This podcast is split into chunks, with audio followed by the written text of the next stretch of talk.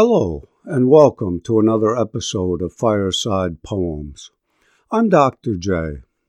Today's poem is Longfellow's The Village Blacksmith. The Village Blacksmith is one of Longfellow's most familiar poems.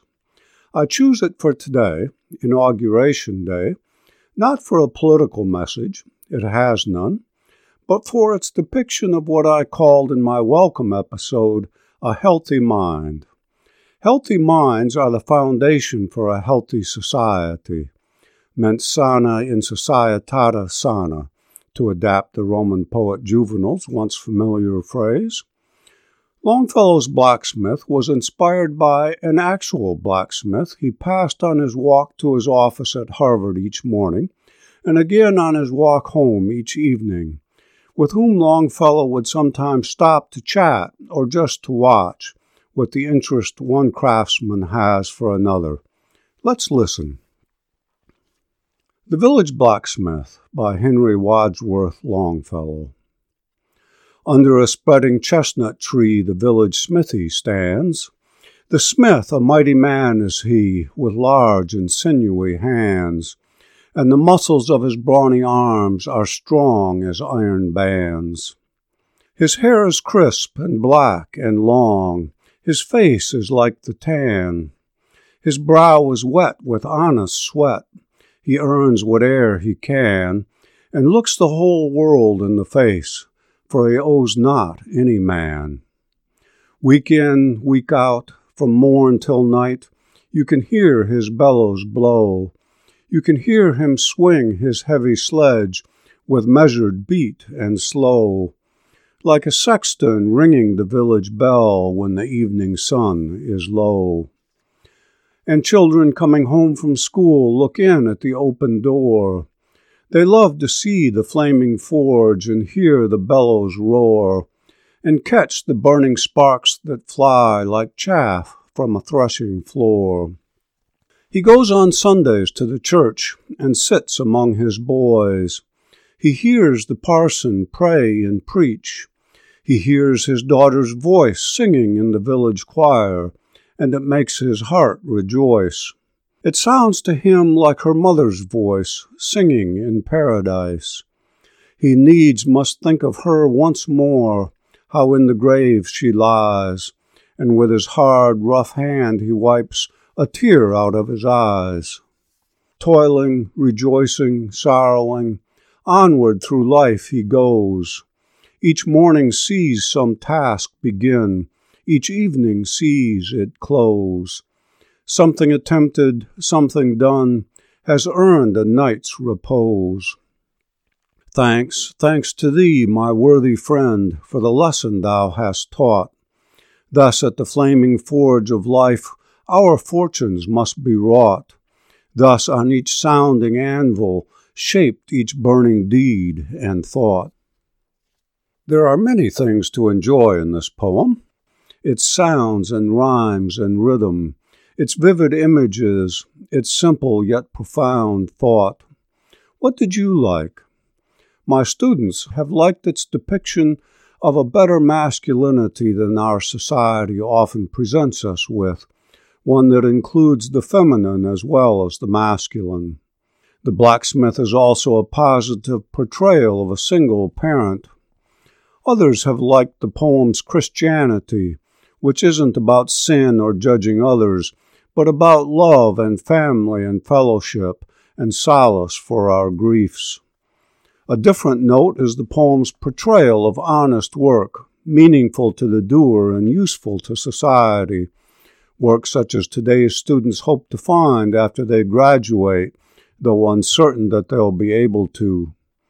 They also hoped to achieve the blacksmith's independence and balance with his participation in society.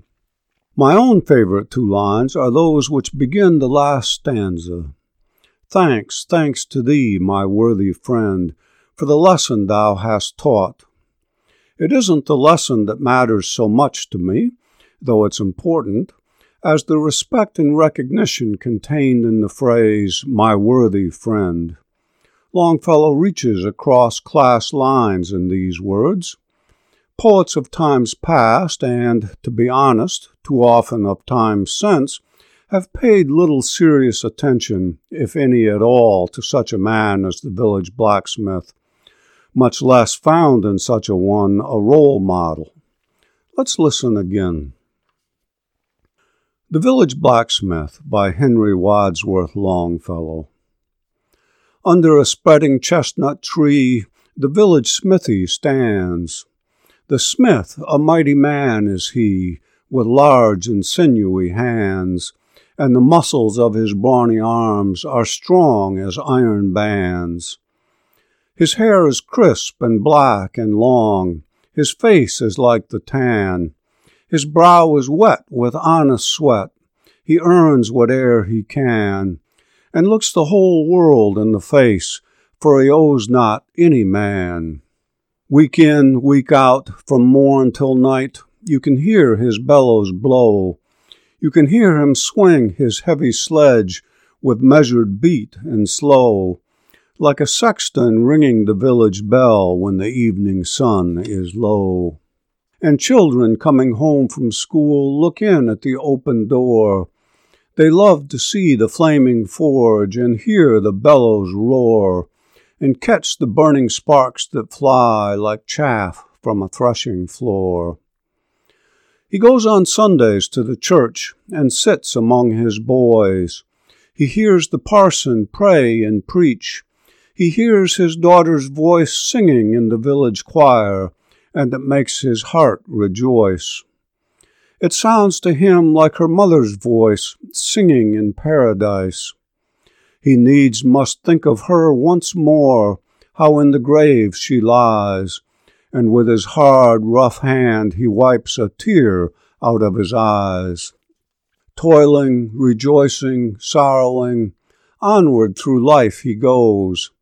Each morning sees some task begin, each evening sees it close. Something attempted, something done, has earned a night's repose. Thanks, thanks to thee, my worthy friend, for the lesson thou hast taught. Thus at the flaming forge of life our fortunes must be wrought. Thus on each sounding anvil shaped each burning deed and thought. Longfellow, like the blacksmith, was himself a craftsman. His tools, pen and paper, the material he worked not iron but words, with poems his final products. Like the iron products of the blacksmith, his poems are at once strong and useful, useful to us as individuals and useful to society. And like any object crafted with skill and purpose, they are beautiful as well, with both weight and balance, like a well crafted horseshoe. I hope you've enjoyed The Village Blacksmith, and that you'll join me again next week for another episode of Fireside Poems. If you think others might enjoy fireside poems, please let them know about it through your social media and visit this podcast website, firesidepoems.com where you'll find previous episodes and also my email address. I'd love to hear from you to learn a little bit about who you are and what you like as you join me each week by the fireside.